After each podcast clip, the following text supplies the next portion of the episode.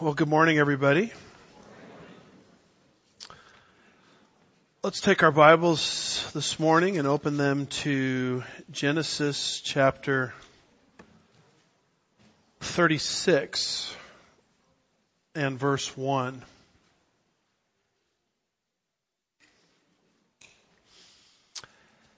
The title of our message this morning is Civilization in Decline civilization in decline. As we just sang about this morning, the Lord is raising up here in the book of Genesis a very special nation, the nation of Israel, so that the King of Israel, our Lord Jesus Christ, could be born into our world. No, no Israel, no Jesus. It's that simple. And so that's why all of the details and information are given to us in the book of Genesis as we've been moving through it. God is raising up this nation through three patriarchs. The first is Abraham. The second is Isaac. The third is Jacob. And after chapter 36, we'll be leaving the Jacob story and we'll be spending the new year, Lord willing, in the more familiar territory of the Joseph story, uh, equally significant to the foundation of the nation of Israel. But a lot of Christians are so eager to get to the Joseph story that they just skip right over Genesis 36. I mean, who wants to study all these names anyway? You know, Basemath, Oholibama, etc., etc. So a, a normal, psychologically well-adjusted person would just sort of skip over 36 and go to 37, but since you guys come to Sugar Land Bible Church, I know you're not normally psychologically well-adjusted people. You like detail, so Here's how we can uh, divide this chapter up. It starts off verses 1 through 8 with Esau's sons uh, born in the land of Canaan. Now Esau, unlike Jacob, is not the child of promise. Jacob is, and so we have a chapter on what became of Jacob's, excuse me, Esau's descendants. And then after we finish chapter 36, Esau disappears from the book of Genesis and the whole focus is Jacob, Jacob in the land and how God used a, a character named Joseph to preserve his special nation from, from famine. But notice first of all, as you look at verses 1 through 8, notice first of all Esau's tablet. Uh, notice if you will verse 1. It says, now these are the records of the generations of Esau, that is Edom. Now, once again, most people would just skip right over that. These are the generations of. But when you read this in Hebrew, it's a highly significant word. The word is toledot. And that's a statement of records. Um, there are 11 of these Toledot translated, these are the generations of in the book of Genesis. And now we're coming to the second to the last uh, Toledot in the book of Genesis. And what this indicates is that when Moses finally set out to pen the book of Genesis, he did not do it in a vacuum uh, he did not receive some kind of direct revelation from God as to what to write. John received that in what we call the book of Revelation, but that's not how the book of Genesis came into existence. Moses is relying upon genealogical records that were handed down from key patriarch to key patriarch in the history that preceded Moses. And Jacob, when we get to chapter 46, is going to leave the land of Canaan and sojourn to Egypt. And that's where God will have supernaturally worked in the life of Joseph, elevating Joseph to second in command in Egypt. And when Jacob came to Egypt, and that's where Moses enters the picture, the book of Exodus will tell us, Jacob brought all of these records, these genealogies, Toledot, all of them he brought with, with him. And we believe that all of this, all of these records ended up in Moses' hands. And when the Holy Spirit led Moses to write the book of Genesis, he did it relying upon all of these genealogical records that have been handed down from person to person, from patriarch to patriarch. The first Toledot, and we know this simply by t- paying attention to the repetition of the term throughout the book of Genesis. The first Toledot is the introduction to the generations. The second one is the generations of the heavens and the earth. The third one, most likely written by Adam, were the generations of Adam. The next one, written by Noah, are the generations of Noah. The next one written by Noah's sons are the generations of the sons of Noah. And then you'll see Shem had a Toledot. Terah, Abraham's father, had a Toledot. Ishmael comprised a Toledot. You can see where that's located. And the last one that we started studying, one of the longer ones in the book of Genesis, is the Toledot of Isaac. And now a brand new Toledot begins. It only spans a chapter. What happened to Esau's descendants? And then there'll be a Toledot of Jacob, which will tell us the Joseph story. And Moses masterfully takes all of this information as the Holy Spirit is directing him, depending upon sources, relying upon sources, comprising the book of Genesis. This is how the book of Genesis came into existence. Now, a lot of Christians, when you talk like this, they get kind of unsettled because they want it to be God just told Moses what to write. And when you show them that no, Moses was likely writing, relying upon sources, that makes them nervous. But don't let it make you nervous because that's how the Gospel of Luke came into existence. Luke was not one of the original twelve. He was not an eyewitness to the early ministry of Jesus Christ. And the only way he could have shaped his information and put it all together that in something that we call the Gospel of Luke is he relied upon eyewitness testimony, records and sources. In fact, Luke tells us that's exactly how he compiled his material. He writes in Luke chapter 1 verses 1 through 4, inasmuch as many have undertaken to compile an account of the things accomplished among us, just as they were handed down to us by those who from the beginning were eyewitnesses and servants of the word. In other words, Luke had to interview eyewitnesses.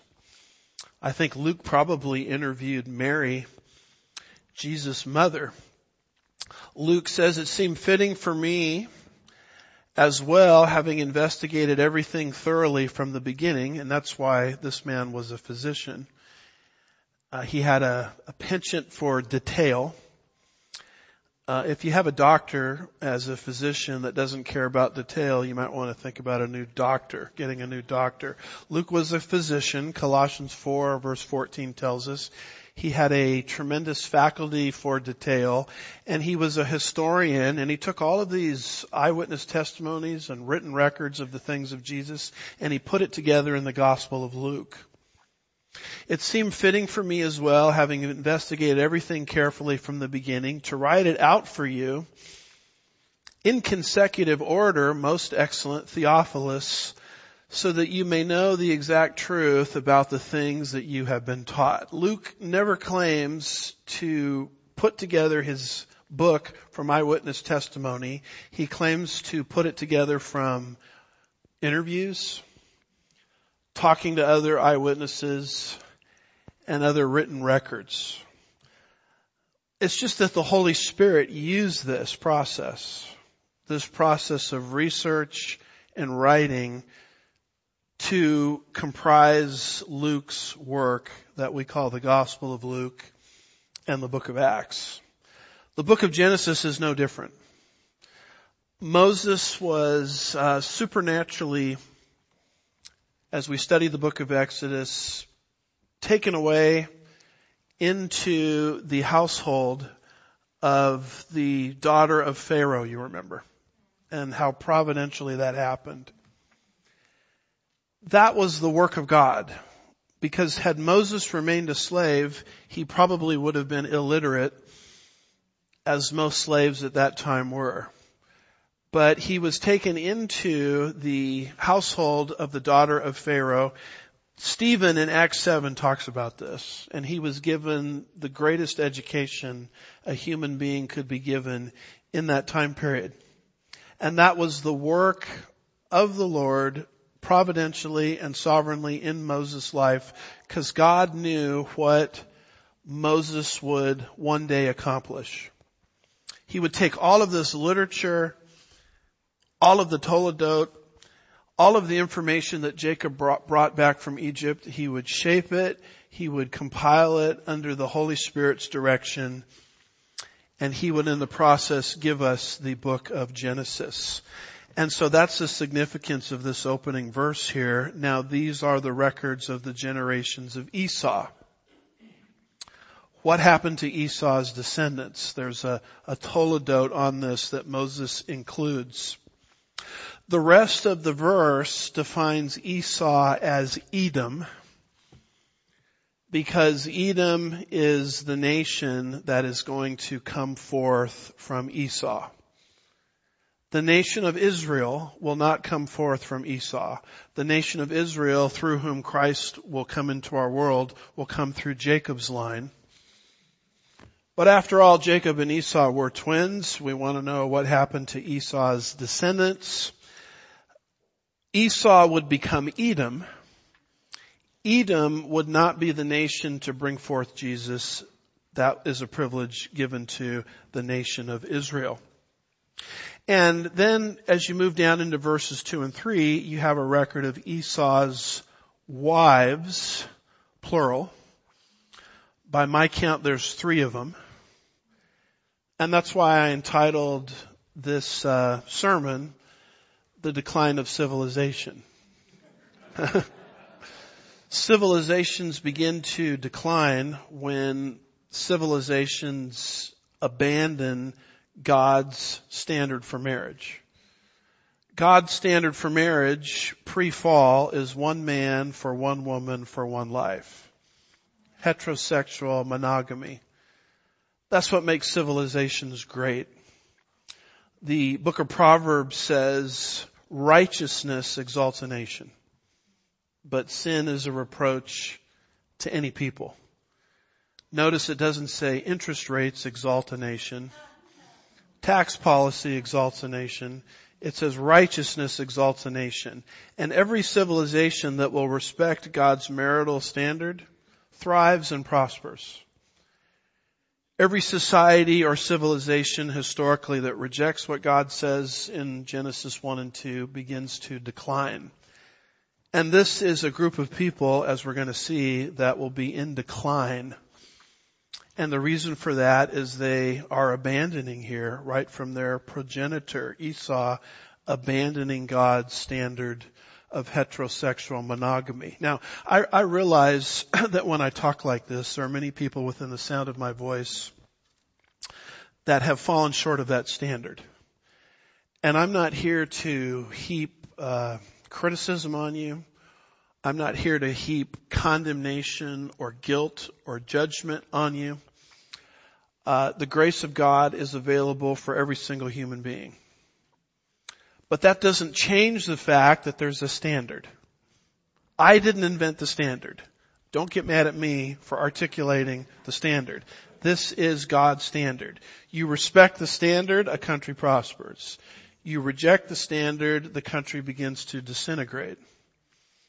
And I'll just ask you hypothetically, are we in an upswing or a downswing here in the United States of America? I would say we're headed down. Our civilization is declining. And it has very little to do with the capital gains tax and other things everybody talks about. It has to do with are we going to honor what God says in His Word or are we not? And the choice is ours. Esau's descendants, as you'll see, are not honoring God's truth and God's Word but their toledot nevertheless is given to us in Genesis 36. So his first wife was named Adah. Verse 2, it says Esau took his wives from the daughters of Canaan. Adah, the daughter of Elon the Hittite. Uh, the second daughter is Oholibama not Obama, Oholibama, the daughter of Anah and the granddaughter of Zibeon the Hivite. And then verse 3 gives us his third wife, also Basemath, Ishmael's daughter. Now there he married an Ishmaelite. Also Basemath, Ishmael's daughter, the sister of, uh, let's see how you pronounce that, Nebaioth is I think how you pronounce that. So you'll notice right out of the gate here that Esau is abandoning the standards of the Lord. It's sort of interesting how hard God worked to get, let's say, um, Isaac married by leaving the land of Canaan and going up north to Haran to get a wife for Isaac. God was very clear that he did not want his own nation intermarrying with the wicked Canaanites. Genesis 24 is a very, and we've gone through that chapter, a very detailed analysis of where Isaac got his wife from. And given that precision of God, it's just very, very sad to me to note how fast Esau is abandoning God's standard he's intermarrying with the Canaanites, something that was displeasing to God.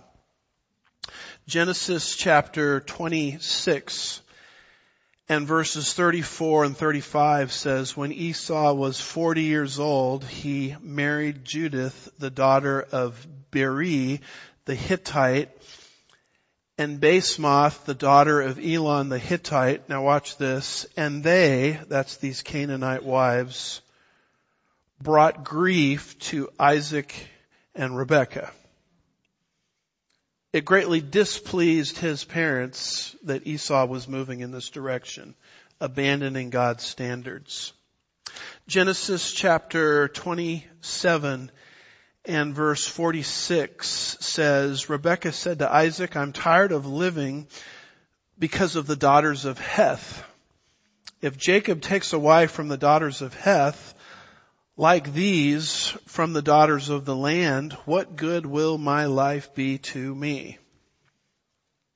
The Bible is very clear that as Christians we are not to be unequally yoked.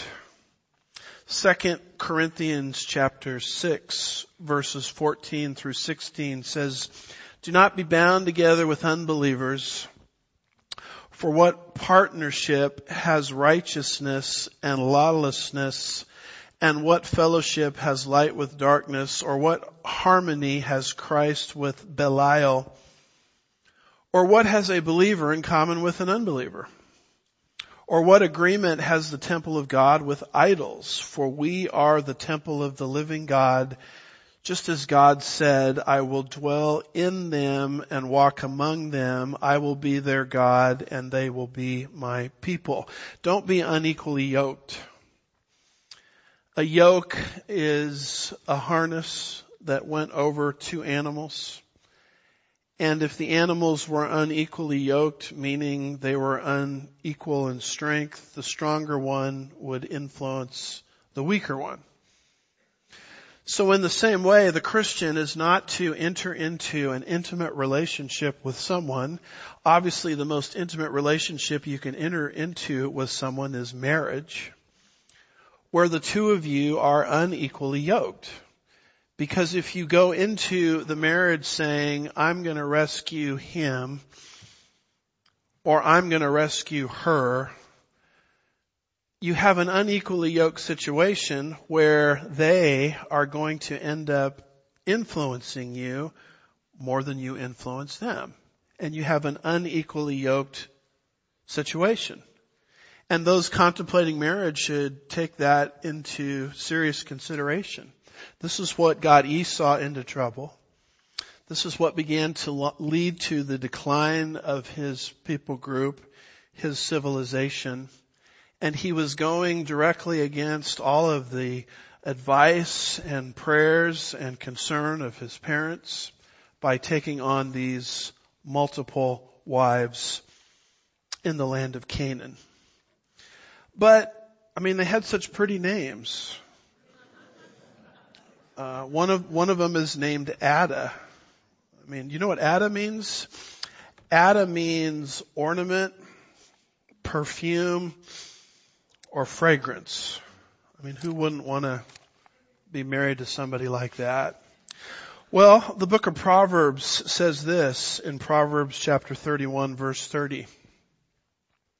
Charm is deceitful, beauty is vain, but a woman who fears the Lord, she shall be praised. If you marry for all the wrong reasons and not the right reason, which is you share Jesus together, you share a common worldview, you both are regenerated, those things that you originally married for are going to start to disintegrate. Just, just take a look at ourselves in the mirror and you'll see evidence of it every single day. None of us are getting younger. And the wonderful thing about being married to someone that you can share Jesus Christ with is although the body disintegrates, the marriage can continue to stay strong because both of you are standing on a foundation which is eternal. You don't have that foundation with an unsaved or unregenerate person. It doesn't matter how much in common you think you have with that individual. What fellowship has light with darkness, the Bible says? I mean, one is a goat, one is a sheep. One is a believer, one is an unbeliever. One is a child of light, one is a child of darkness. One is on the broad road leading to destruction. The other one is on the narrow road leading to life. I mean, when you actually start to think about it, one is wheat, one is tare. One is a child of God, one is a child of Satan. I mean, don't tell me that we have a lot in common because we enjoy crossword puzzles together and things of that nature. I mean, the Bible is crystal clear on this concerning people contemplating marriage. Be careful what you're getting yourself into. And the Old Testament has example after example after example of people like Esau's generation that did it the wrong way. The wonderful thing about the Bible is there's positive examples of how to do it right, and there are negative examples, plenty of them, concerning what to avoid.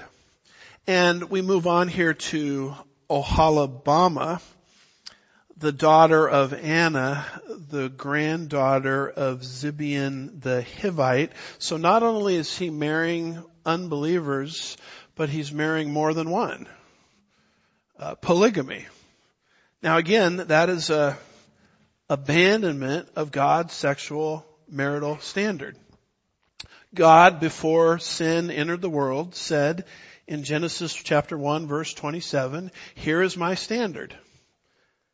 God created man in his own image. In the image of God, he created him male and female. He created them.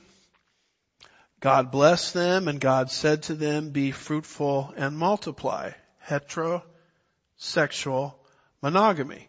Genesis chapter 2 verse 24, also articulating the divine blueprint for marriage, says, For this reason a man shall leave his father and his mother and be joined to his wife, and they shall become one flesh. In fact, when Jesus was asked about the subject of divorce and remarriage, those are the two scriptures that he quoted.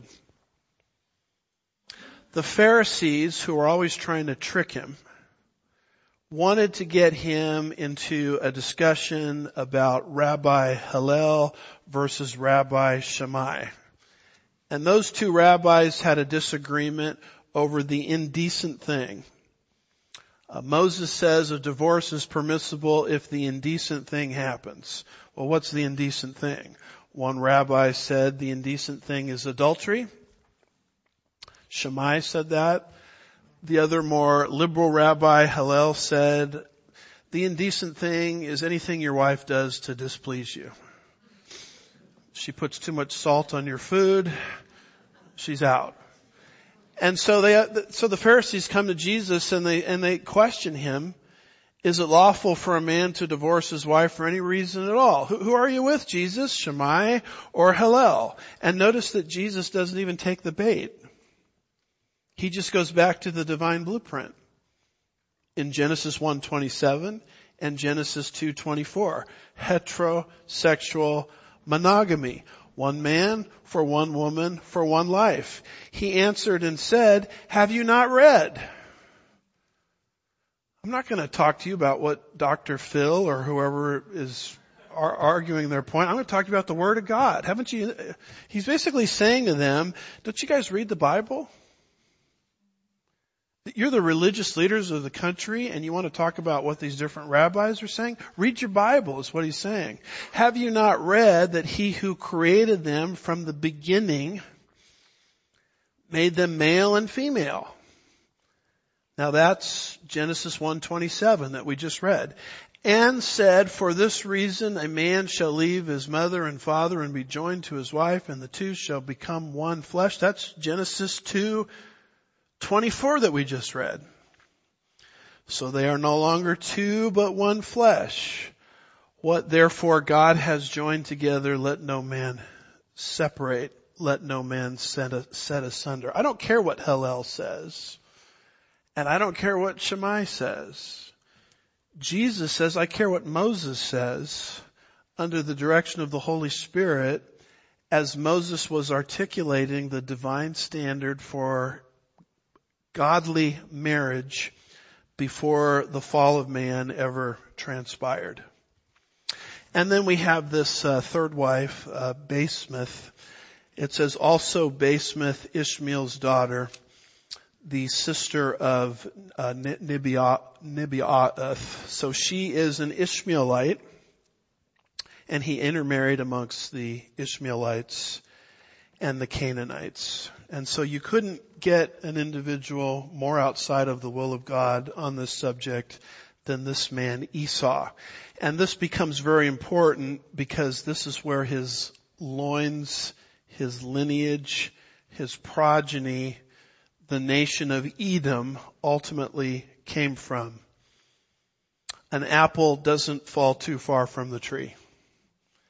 The Edomites and we're going to show you in just a minute exactly where they settled, were a perennial problem to the nation of Israel. In fact, as Moses in the time of Joshua was trying to make his way through the Transjordan and trying to pass through the land of Edom to enter the promised land, he had a, he had a opportunity to write a letter. This is all in Numbers 20 to the king of Edom at the time, can we pass through? And the king of Edom said no. And God kept a record of that. And you'll see how God deals with those types of situations through different prophecies that come later, such as the prophecies given to Obadiah. But at any rate, this is the foundation of Edom. Uh, Esau making these marital decisions that go against God's standard and God's blueprint. You see, the truth of the matter is, is the fruit is determined by the root. Show, show me what a country does at the beginning. And I will show you what a country is going to look like down the road.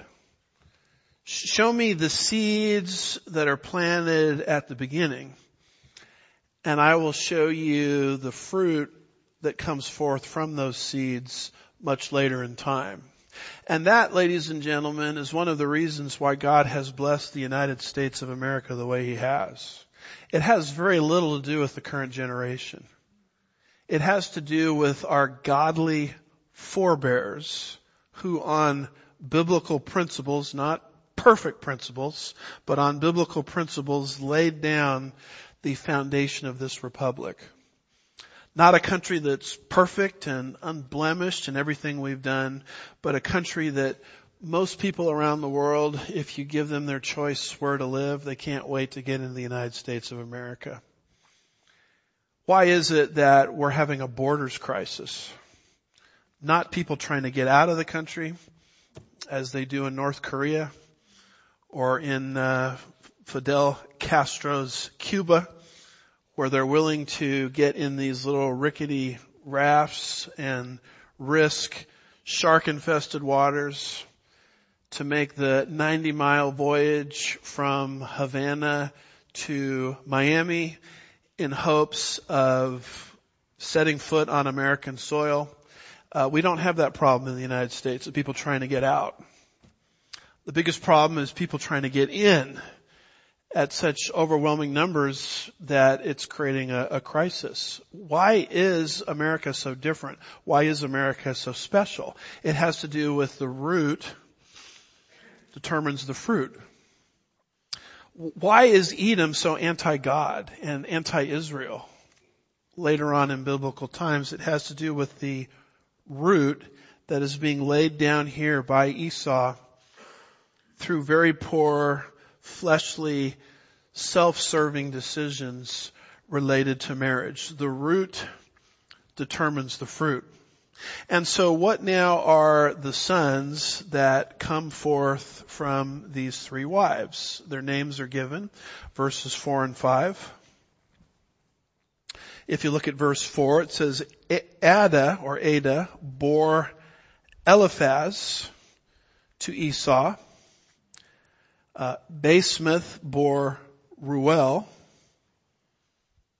And then down there in the second part uh, of verse 4, excuse me, going down into verse 5, it says, And Oholibamah bore Jeush and Jalam and Korah. And the point of all of this is given there in verse 5, the place where they went. These are the sons of Esau who were born to him in the land of Canaan. So the first Toledot related to Esau relates to his children born to him within the land of Canaan. Now, in just a minute, we're going to learn how they left the land of Canaan and went to another land, a place called Mount uh, Seir. But we haven't reached the point where uh, Esau has departed from Canaan, and so these are his wives within Canaan, and these are the children born to him from those wives within the land of Canaan. But there is a departure.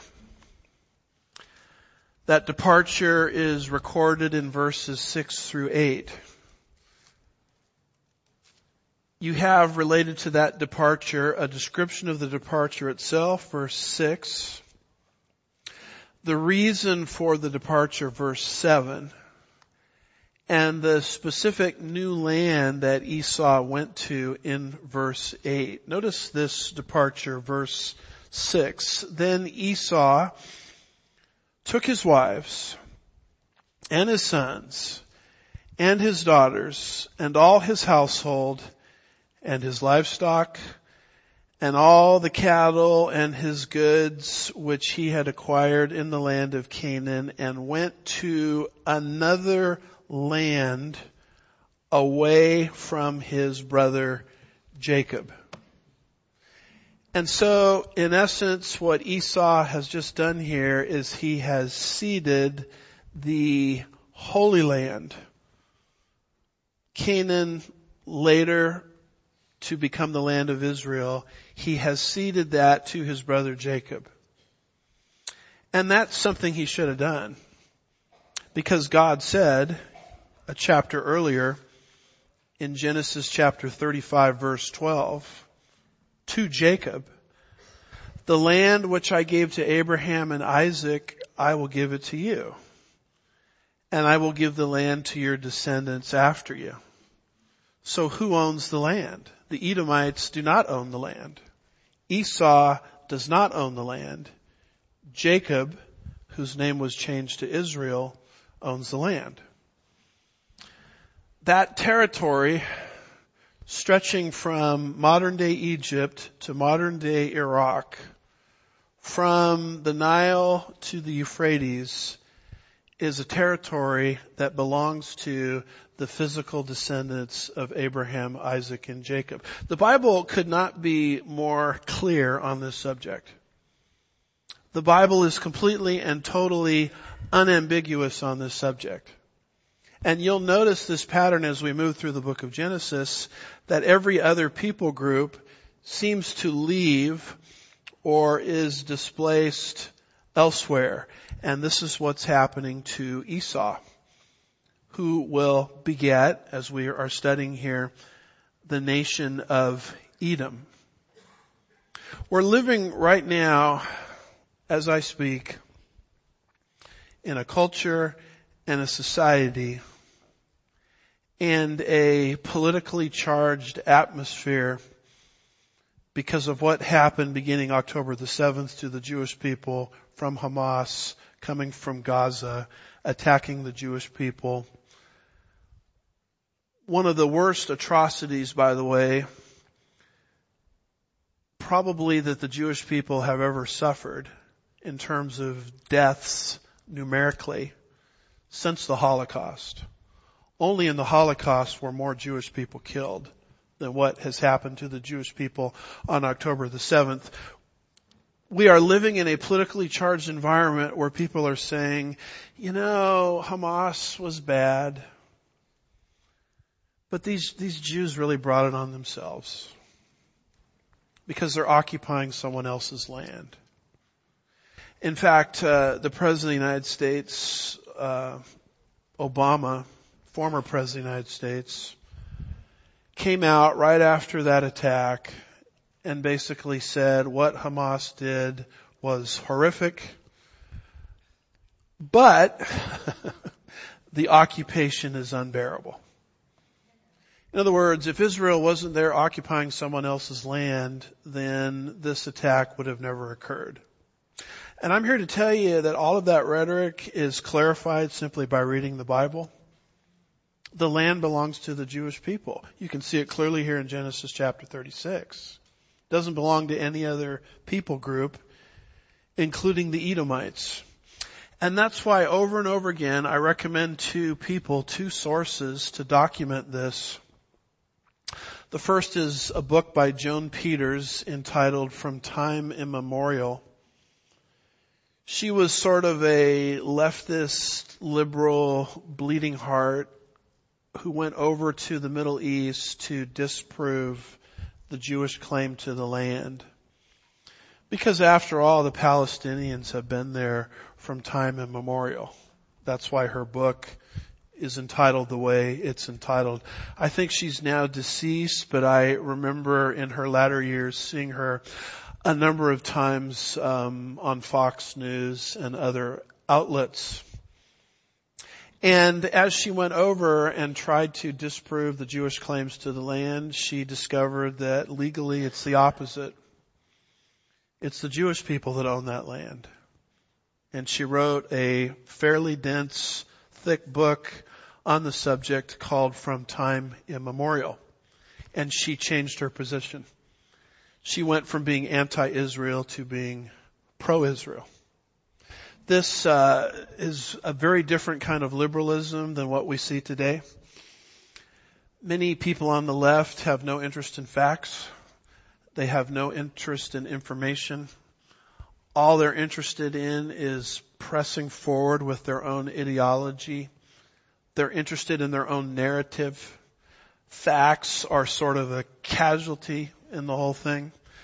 Joan Peters was of that left-wing mindset, but she says, you know, I've got to be at some point intellectually honest. And her discoveries are found in that book. The second gentleman that I've spoken of before is Dr. Jacques Gauthier, a Canadian international lawyer. You can find his presentations online. You can find his book online very easily. I actually had the privilege of listening to him live. And he is a Canadian lawyer that worked on a PhD dissertation at the University of Geneva in political science for 20 years. And for 20 years he was trying to analyze this issue, who owns the land, from a legal point of view. And as I've explained before, when you go through a dissertation process, it can be a very, very difficult process because if your readers are hostile to you, they can just hold things up. And so he had to, in the course of 20 years, dot every I and cross every T. And in the process, in his own testimony, he's thankful that he was put through this rigor. He created a dissertation, which later became his book, where he legally defended that what the Jews have now in the land is legally theirs. His contention after looking at what happened after World War I, World War II, the San Remo Accord in San Remo, Italy, the post World War I powers carving out a piece of real estate for the Jewish people. What happened uh, 1947 now we're no longer dealing with the League of Nations, but the United Nations and what they said in 1947 and going through all of the legalese. He said, you know, you can think whatever you want to think about the Jewish people. You can have whatever political viewpoint you want about the Jewish people. But here is the one thing you cannot say. You cannot say that the Jewish people in the land of Israel today are doing anything illegal. In other words, they are occupying nothing. Because you can't occupy something that's already yours. Uh, I've used this meme before. Israel doesn't occupy the land, they own it. And the book of Genesis says that. No, Edom, you're not going to stay in the land.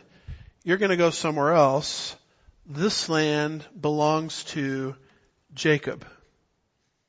And of course, one of the great tragedies of our day is most people don't even know these legal sources exist. Most people really could care less about what the Bible says, let alone some of these legal and academic sources that I'm citing. I've shown you this before from our recent trip. These, this was taken, this picture by some people that joined us from Australia, people I know, coming from traveling on Qatar Airlines to Rome.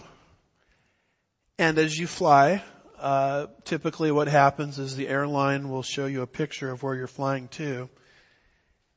And you'll notice they took a picture here of the Middle East. This is what everybody on the airplane saw those that were joining us took a picture of it. And once I discovered they had a picture of it, I said, you have to send it to me because I can use this over and over again to get my point across. And it's just a matter of looking at what Qatar Airlines was showing them on this map. And it's a question of just asking what's missing. Well, the whole nation of Israel is missing. You see what they wrote over, over it? Palestinian territories. Well, that's not what the San Remo Accord held. That's not what happened in 1947. And yet you have a whole branch of the world that acts as if the Jewish nation really doesn't exist because they're Jewish occupiers. And the truth of the matter is this issue has to do with the worldwide spread of Islam. That's what's motivating this. Because to Islam, Israel, they don't even like to use the word Israel. Jerusalem is a holy site. It's where Muhammad allegedly ascended back to Allah on a steed named Barak. Uh, can't make up this stuff, could I? Even if I wanted to. And so they will not acknowledge that Israel exists. With this mindset, they have no interest in a two-state solution.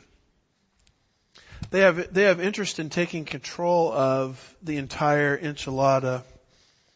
Maybe a better metaphor is the entire shawarma. You know, you know, we want all of it because you are an illegal occupier. And when Barack Obama says the occupation is unbearable, this is the mindset through which he comes. He is contradicted legally by Joan Peters. He is contradicted legally by Dr. Jacques Gauthier. But, but who cares what these people say?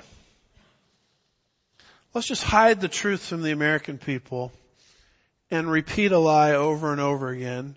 Because if you repeat a lie long enough, people will eventually what? Believe it's true. And so what people hear over and over again is occupied territory, occupied territory, occupied territory. And if you hear that enough, you're going to think, well, Israel must be doing something illegal. I'm here to tell you that Israel is doing nothing illegal. And I'm here to tell you that God says, even more important than these other legal sources, is doing nothing illegal because the land belongs to the physical descendants of Abraham, Isaac, and Jacob. Not, not you, Edom. Edom, you're going to go to another land. And so Edom, Esau, begetting Edom, leaves the land of Canaan. Takes his Canaanite wives, three of them, the children born through these unions and historically leaves uh, Canaan, the land of Israel. It, it's just fascinating to read through the book of Genesis. It reads like a, a real estate contract. God is very clear that I'm bringing a special nation into the world from a very special land that very special nation is going to be the nation of Israel. The nation of Israel is going to reside in a specific land, and from that area, I'm going to bring forth my Israeli, Jewish, Hebraic Messiah to the whole world. And what will happen to him will end up blessing all of planet earth. That's what God is putting into motion here. When God acts, Satan tries to erase. And that sort of explains the great tension in that part of the world. But why did Edom, Esau, Edom leave? You have an answer there given in uh, verse 7. It says, for their property had become too great for them to live together and the land where they sojourn could not sustain them because of their livestock. Probably the kind of situation that you have happening here in verse 7 is there's no room for the two of us to coexist. Why is that? It had to do with Canaanite city-states, which at this time were all over the land of Canaan. And because of the largeness of these Canaanite city-states, real estate was not available. And if I'm going to prosper as Jacob and Esau, you're going to prosper. There's not enough room for the two of us to coexist, and so someone has to leave. And that becomes the reason why Edom, coming from Esau, left uh, Canaan. By the way, why was Jacob prospering the way he was to the point where there was no room for Esau? That's what God said would happen. In uh, Genesis chapter 12 and verse 2, God is very clear that I will bless you. This is why everywhere Abraham, Isaac, and Jacob went, they were materially prosperous. Jacob, you'll remember, went up north and spent 20 years at, in Haran under Laban, as Laban was constantly seeking to cheat him. And no matter what Laban threw at Jacob, Jacob continued to prosper. That's the power of the unconditional promise that God gave to the physical descendants of Abraham, Isaac, and Jacob. And, and now there's so much prosperity that whatever available real estate is left, there's not room for both of us.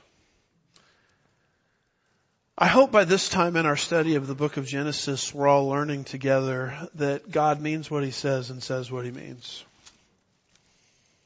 If God says Israel is going to prosper, you can expect to see that all the way through the book of Genesis, which is what we're seeing. If God says, I'm going to curse nations that come against Israel, that's exactly what you can expect to happen. Not, all, not only all the way through the book of Genesis, but also through the entire Bible. God is a God of His Word. The Bible is very clear, Hebrews 6 verse 18, it is impossible for God to lie. And you might be sitting there thinking to yourself, yeah, that's just for the Jewish people. What does that have to do with me? It has everything to do with you. Because God has made you, as a member of His church, unconditional promises. He's promised you eternal life. He's promised you that immediately upon death, your soul will go directly into His presence. He's promised you that your sins are forgiven, past, present, and future. He has promised that He has already blessed you with every spiritual blessing in the heavenly places. Someone calculated that there are as many as 7,000 promises that apply to the church age believer today. And sometimes when life gets a little difficult, we're tempted to think that maybe God has reneged. I'm here to tell you that not only has He not reneged, but He can't renege. It's impossible for God to lie. That's His character. And that's His nature. And when you see His faithfulness to the Jewish people, that becomes a testimony concerning the trustworthiness of God. This is a God that you can build your life upon because his promises are ironclad. Israel today, the miracle on the Mediterranean, as I like to call it. God said, you're going into worldwide dispersion because you've rejected your king, Jesus, when he came 2,000 years ago. You're going to go into worldwide dispersion. That started to happen in AD 70. But as we get closer to the end of the age, I'm going to recycle you from all the nations of the earth where you have gone, and I'm going to bring you back into the exact same land that you were evicted from 2,000 years earlier. And by the way, when I bring you back, you're going to continue speaking your same language. The Hebrew language has been revived. You're going to maintain your culture. The Jewish culture has been revived. And when you see that, you have to understand that that is a modern day miracle. Because the sociologists tell us that when a nation is outside of its homeland, for two to three generations, it will assimilate into the host culture. That's why today we don't see, you know, Jebusites and Girgashites and etc.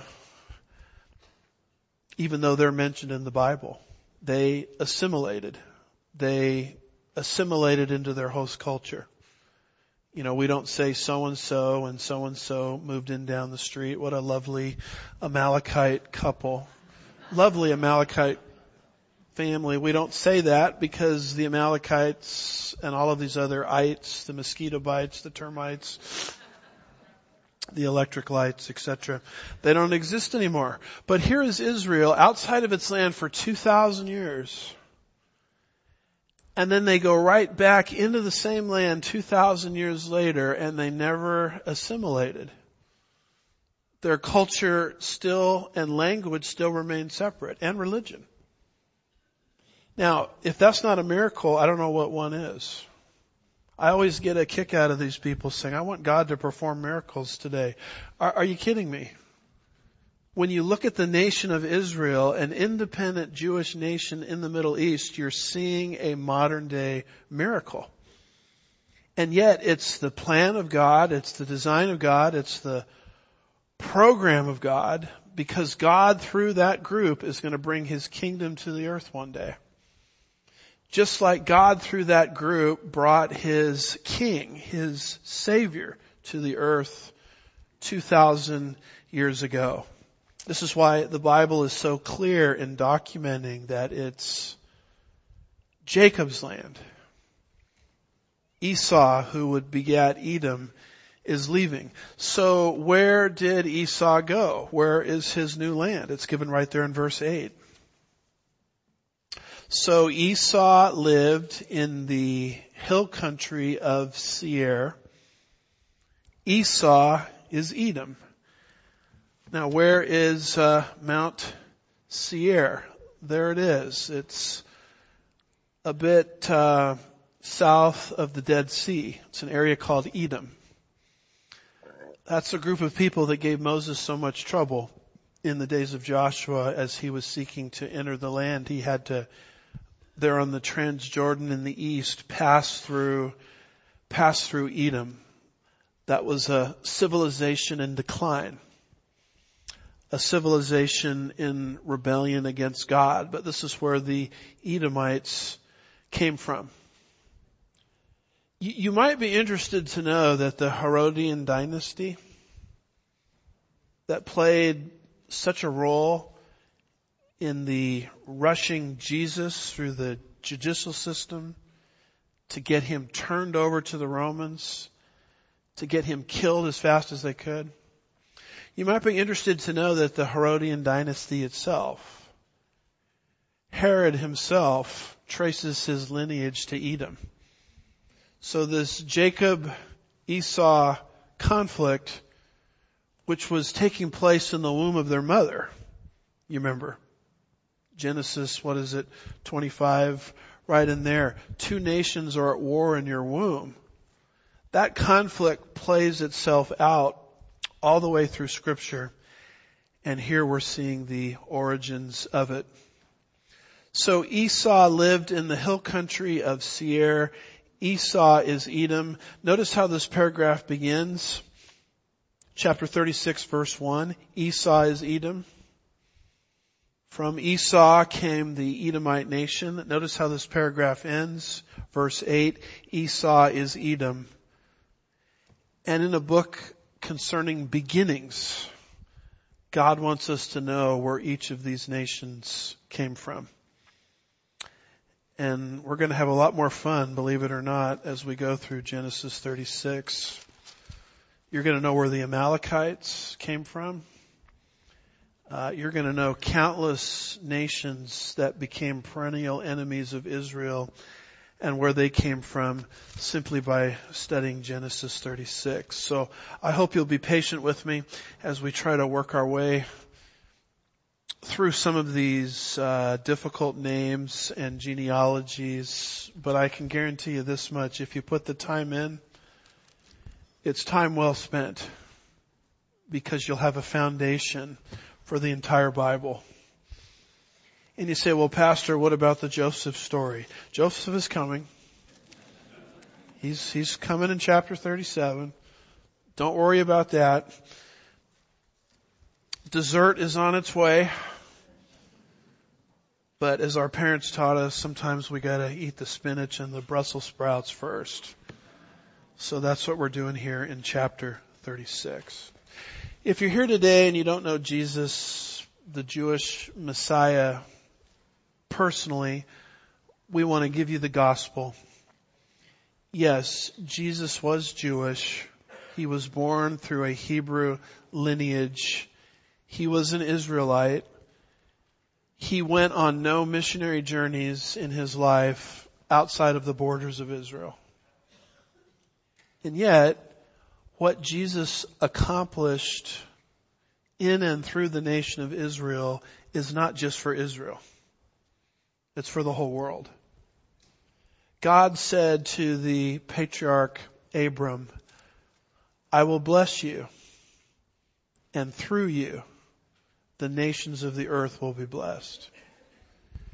Jesus stepped out of eternity into time 2,000 years ago and lived a perfect life in our place that we could never live. He fulfilled the law perfectly uh, in our place. And let's see guys, can I get my map back up there if possible? Um, I can't preach without a map, you know. Um, he fulfilled the law perfectly in our place. And through his death, burial, resurrection, and ascension, he paid for every single sin the human race has ever committed against God. His final words on the cross were, it is finished. And he now says to the whole world, the, may, the way you are made right with the God of Israel, who is the God of all of us, is you need to trust in what my son did for you 2,000 years ago. Don't trust yourself. Don't trust your works. Don't trust your religion. Put your faith expressly and exclusively in my son Jesus. And this is a blessing to the whole world.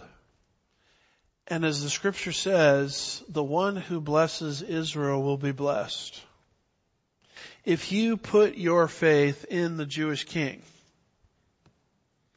there's a reciprocal blessing that comes back to you called eternal life. And although this information that we're studying here is very Hebraic and it's very Jewish, God did this for the whole world. For God so loved the world that he gave his only begotten son. Israel was set aside to be his vehicle of blessings to the world. And now the Messiah has been born and he's accomplished his mission. His mission is he gives salvation to anyone who will accept freely his grace. Grace means unmerited favor. The only way to receive this grace from God is to trust in the one that the Father has sent, which is a message for all of planet Earth. And so anybody that's in the building, anybody watching or listening online, anybody watching or listening via archive uh, after we are closed here, has this promise as well as the Holy Spirit convicts men and women of their need for salvation. Our exhortation is for people to respond to that convicting ministry by placing their faith for their salvation, for the forgiveness of their sins, exclusively into the transaction of Jesus Christ. And as you do that, you're a newborn child of God, just like that. And what a, what a wonderful time to be born of God in a time period where we celebrate the birth of Jesus into our world. Amen. So we just invite anybody that would respond to respond to this message by trusting in Jesus. It's not something you have to walk an aisle to receive.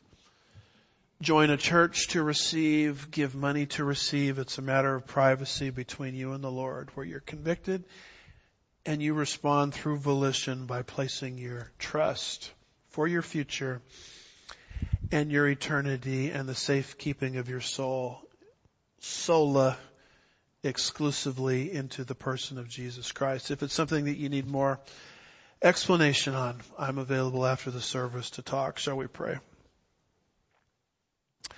Father, for one, I'm excited about this time of the year. I'm excited about celebrating your birth.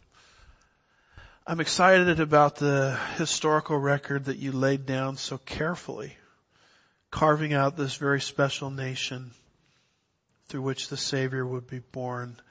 I pray many, many people within the sound of my voice would be trusting Him and have their salvation secure. Help us to walk these truths out this week. We'll be careful to give you all the praise and the glory. We ask these things in Jesus' name. And God's people said.